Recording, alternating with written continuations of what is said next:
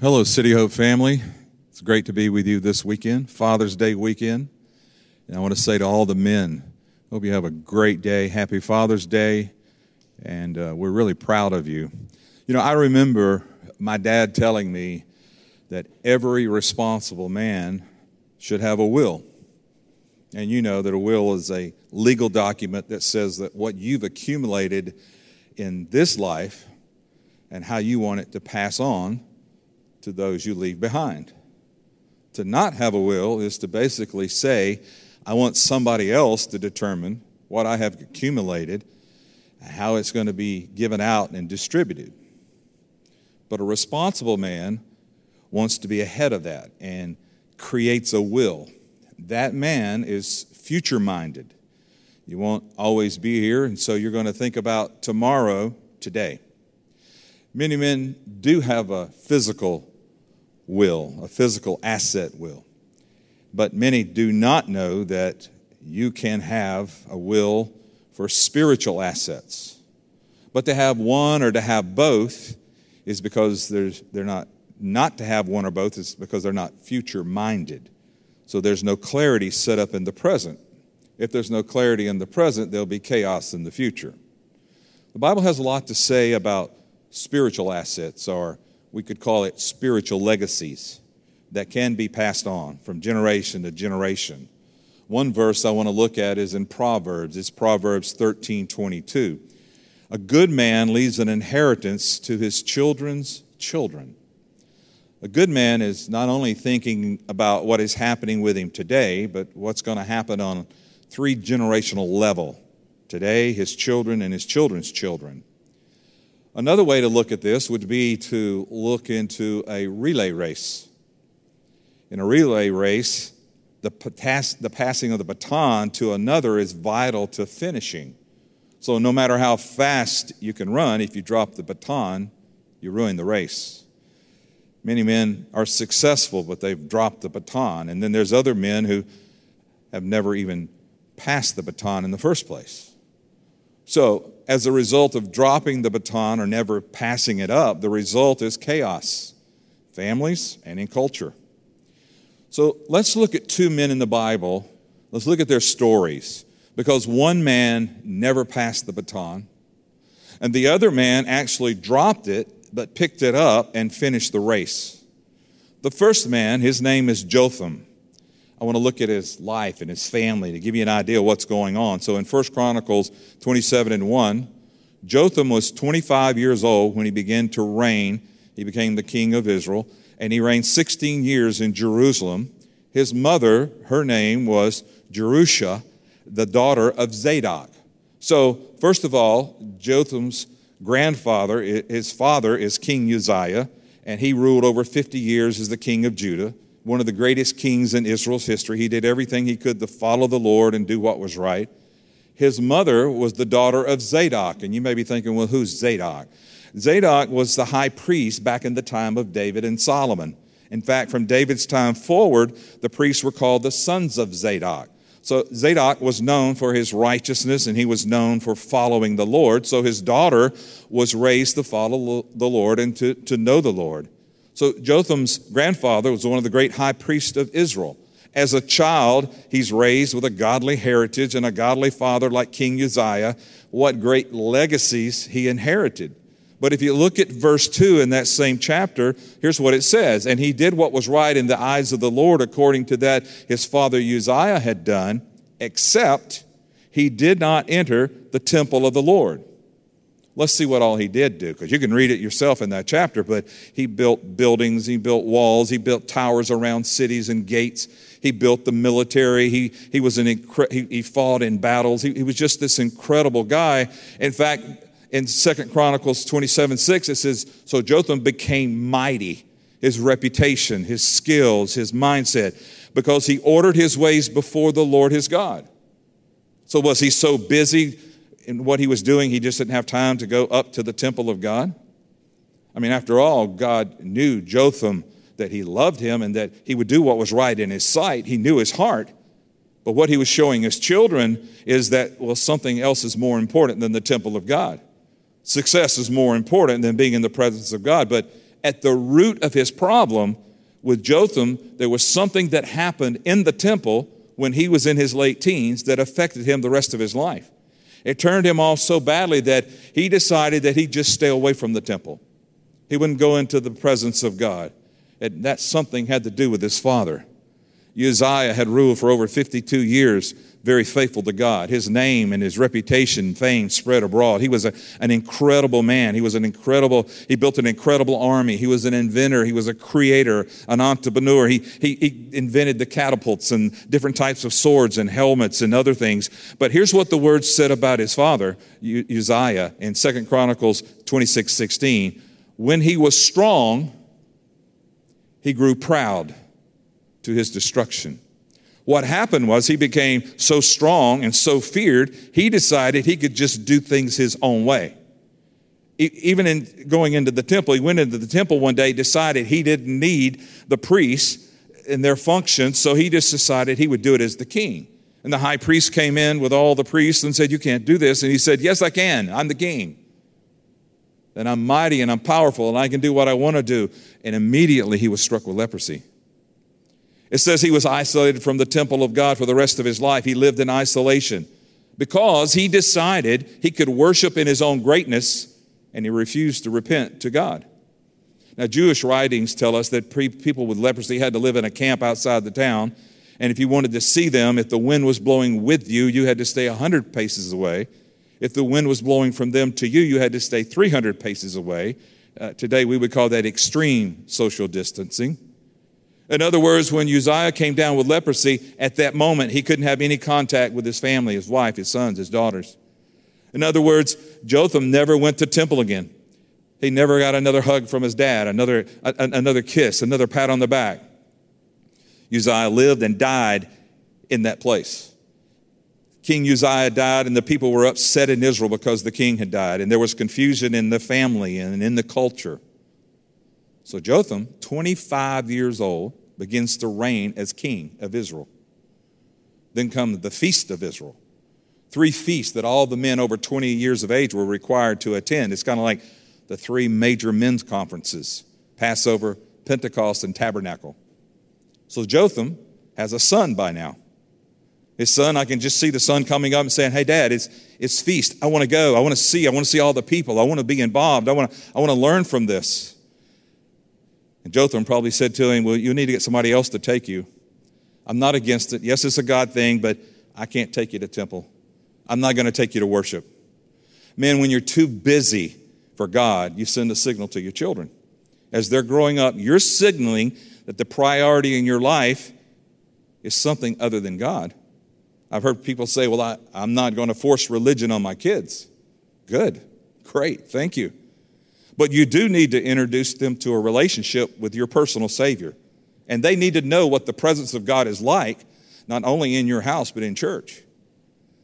Time goes on, Jotham dies. His son becomes the king, King Ahaz. You probably have heard of his wife, Jezebel. Let's look at what the scripture says about Ahaz. Second Chronicles 28, verse 1. Ahaz was 20 years old when he began to reign as king. He reigned 16 years in Jerusalem, and he did not do what was right in the eyes of the Lord, as his father David had done. But he walked in the ways of the kings of Israel. He was a king. He even made metal images for the Baals. He made offerings in the valley of the son of Hinnom and burned his son as an offering according to the abomination of the nations, whom the Lord drove out before the people of Israel. So now they have a king that is not doing right. And you wonder why? Well, his grandfather burnt incense in the temple, got in trouble because of pride was in his heart. Jotham refused to go into the temple and encounter God and teach Ahaz who God is in the presence of God. And, and Ahaz says when he becomes king and, and an adult, he says, I'm not going to do that either. I'm going to take my worship, my incense, and I'm going to burn it to idol gods. Now, at that time in history, the Canaanites had built in the valley of Hinnom a thing that was half calf, half man called Molech. And this brass statue, they would put fire and wood in it, and they would take the babies and hold them by their feet and pass them through the hands of Molech. And then someone would yell out, Molech wants this one, and they would take that baby and throw it into the fire. Ahaz actually burned his own children to death. He's defying God. He's, he even says, I'm going all over Israel and I'm going to burn incense to false gods. A spirit of rebellion comes on the son Ahaz. And then he marries a spirit of control. And everything they did was ungodly. The root was this he watched his father, saw that his father never went to temple he never entered the presence of God. And so Ahaz followed his, followed his father's footsteps, never experienced the presence of Almighty God. Men, you do know there's a generation under you, sons and daughters. Somebody's watching you. They imitate you. It's like the little boy, I remember the story, the little boy who asked his dad, Who's your hero? And dad gave him this list of athletes. And the little boy looked up and said, Dad, you're my hero. Realize they're watching every move you make, every step you take. And if you love God, I'm not talking about you just say you love God, but you genuinely love God, you need to set aside time to be in His presence. Because there's something that happens that can only happen in His presence. In His manifest presence, in that place is where people's lives are changed. It's where we hear God and get directives and we have victories. When God manifests His presence, your spiritual eyes are open. You can sense God. You can hear Him speaking with you. That something happens and the eyes of our hearts are enlightened and we begin to see things differently. The second man, his name is Asher. He's the guy that dropped the baton but picks it up and finishes the race strong. Let me set up the timeline for you. When you read the book of Judges, you have a culture in perpetual chaos because there's been no transfer of the baton. The baton was dropped. Judges 2:10 it says this that when that generation had been gathered to their fathers when the fathers and the grandfathers had died and gone to be with their their loved ones another generation arose who did not know the Lord. That word know in the Hebrew is an intimate word intimately. They didn't know him intimately nor did they even know the works he had done for Israel. They didn't even know the history of what he had done for the nation.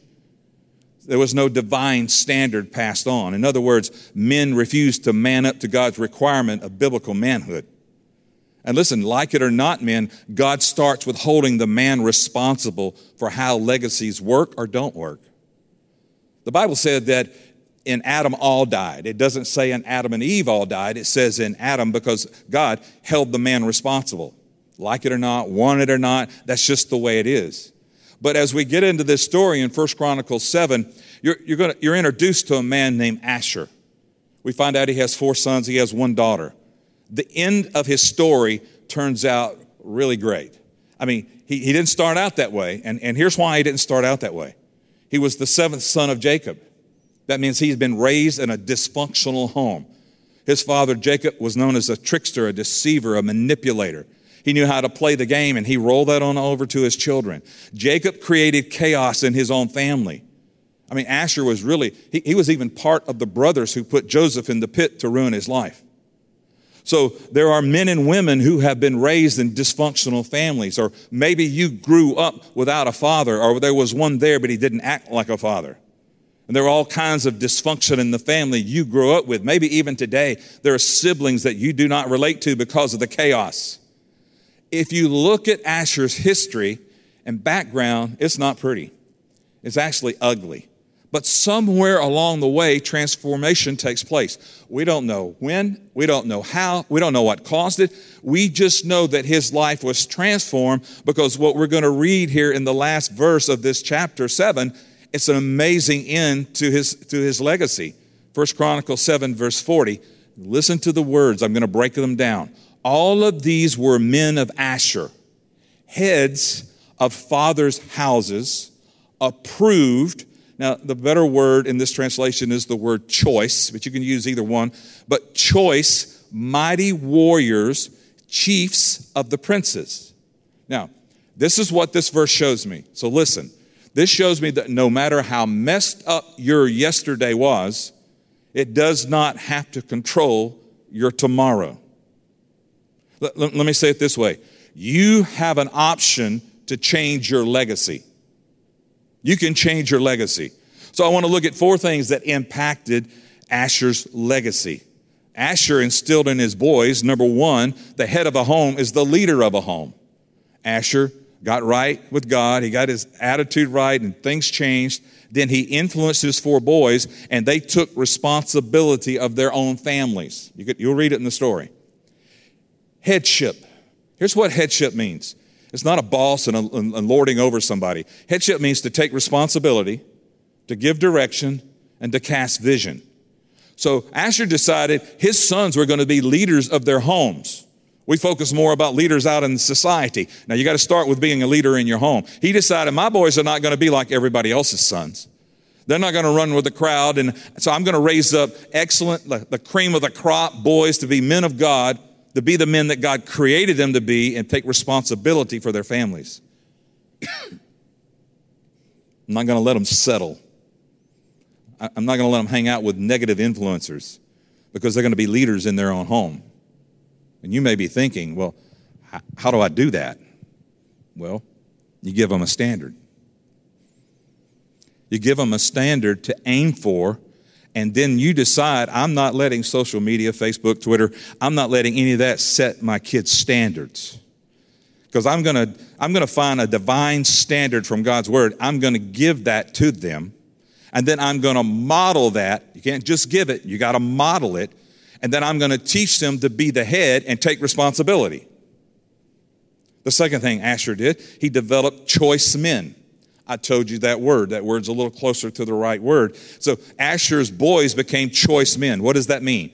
It means they became men of high character, high integrity, high standards. Let me illustrate it this way. Ever been behind a car with the right blinker on, but the car's turning left? The person in the car is distracted and everyone behind them is confused. The ideal to develop the divine standard and then filter it through the head to model it in your home and teach by example, when you do that, you're not distracted. And those who are following you, they're not confused. They're not confused to the direction that you and your house are going. Asher exposed his boys to high standards, men with high standards. Is there one in your home? Not perfection, but men that are not mediocre, but men with convictions toward God's standards. See, you, you can't just send them to church or to school while you're watching football or doing your thing. No, you've got to be there. You've got to be engaged. You've got to be involved in school and friends and church. You remember years ago when airports started putting the metal detectors in those metal detectors, if you left your keys in your pocket, you walked through, it would go beep, and the light, red light would come on. Those metal detectors then, they had a sensitivity that had to be set by someone every day. Because sometimes you could go through and the keys would be in your pocket and it wouldn't set it off because whoever set the sensitivity didn't set it up right. We have a generation today that their conscience doesn't beep because they have no, no one has set their sensitivity to the divine standard. See, it's the head of the household's job to set the conscience so they have to think through what they're going to do because something is going to beep. And guess what, men, fathers? You set them. If you let the culture set them, they won't be sensitive. The divine standard must be established, and you don't change the standard, you administer the standard. Well, what's the standard? You administer it with the standard of, of, of love and limits. And you can't be extreme in this. You've got to be balanced in this. And we're, we're, as human individuals, we struggle with balance, but the balance in this is so you have compassion and love, but no standard that's out of balance. Or if you just have the standard and no compassion and no love, then that's just rules and, and you're controlling. The ideal is to compassionately move to meet the standard. In other words, the divine standard comes from God's holy word, so you don't dumb down God to make people happy. with the standard, you love your kids to God. With that standard, with truth, you love people to God. Yes, there are many challenges today, and your kids may be struggling right now. If not, they're, going to be struggling at one time. And now, today, they can be exposed to stuff that you don't even know about because they carry a phone. And they have access to the whole world, and you can't completely control that. So you better be using every opportunity you can to set the divine standard. So the beep goes off. And then you can parent with love and limits because we all want choice children, right? We want choice children, choice grandchildren. The fourth, the next thing, the third thing Asher did, he raised up mighty warriors. You do understand that everything we're encountering and leaving a spiritual legacy involves a spiritual warfare. We're in a spiritual warfare. You have to fight for your kids and you have to teach them to fight. Now, many of you listening to me may be raised in the generation tagged baby boomers. That environment did support a Christian worldview. It wasn't perfect, but it was respected. So if people were not Christians, they were respected. They respected Christianity. Right now, we live in a post Christian era where absolute standards and right and wrong are no longer respected. So people are making up their own rules as they go as to what's right and what's wrong. Go back to the book of Judges, it said that every man did what was right in his own eyes. So you've got to watch and you've got to monitor even what they're taught in school, even you know their friends, their relationships. You got you, you got to watch, you got to monitor because unless we watch and monitor the standard, one day they're going to be confused when they move into their adolescent years or adulthood. And it seems today kids are getting that way sooner than later. Asher raised warriors who knew how to fight for what was right. They knew this divine standard and they were willing to live by it, even if they had to fight for what was right. Fourthly, Asher raised them to be chiefs of princes. Not just leaders in the home, not just future leaders, but mentors too. He raised his sons like a prince so they could raise up princes. In other words, Asher is saying, All my kids need to know they're kings and queens in waiting spiritually. Spiritually. That's what a prince is but he had to be raised as a prince, so he'd be qualified to be kings. You have to speak and talk into your children's lives, their potential to rule and reign in this life. Not just talk the negative, not just complain, but, but talk the potential to rule and reign in this life because they are a prince or a princess. They're not ordinary kids because they, they're kings and queens in waiting. And the Father, Father God looks at us that way. He talks about us that way. Jesus said they're ro- it's a royal priesthood. That's royal language. You're to speak to them royally, but because when you know you're a prince, when your kid knows they're a prince or a princess, it not only affects what they think about themselves, but it, thinks, it affects how they evaluate anybody else who wants to relate to them. So, men, my question is what level of mentoring are you giving your kids today? And what about the third generation? Hey, grandfathers, what level of mentoring are you giving your kids?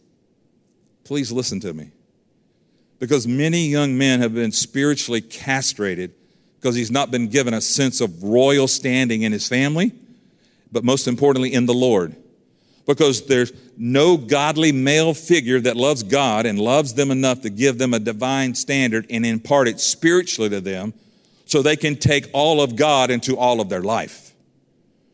Maybe your dad wasn't there. Maybe, maybe it was a bad dad was there and you've, you've had so many bad experiences and you've struggled with rebellion and, and sin. Listen to me. God knows all of that. But just for a moment in your mind, just for a moment, can you call yourself Asher? In your mind, can you say, I am Asher? Yes, he had a dysfunctional family and history. But the good news is, he shows up in the end as a man with a powerful legacy.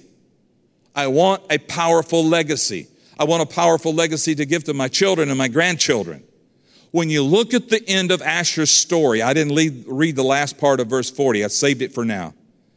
And the number of them enrolled for service in war was 26,000 men.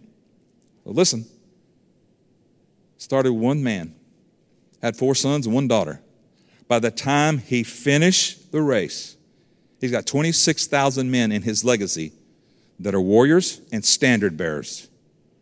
But listen, this is the key. If you don't get anything else, this is the key. Men, you can't be thinking about just you. You just can't be thinking about just you. You got to think about the generations that are depending on you to build an army of godly men and women ready to spiritually fight for their families. Men, fathers, I'd like to pray for you. Right where you are, wherever you are in your car, or your home, I want to pray for you now. Father, thank you that you put these stories in your word and that we can learn from them.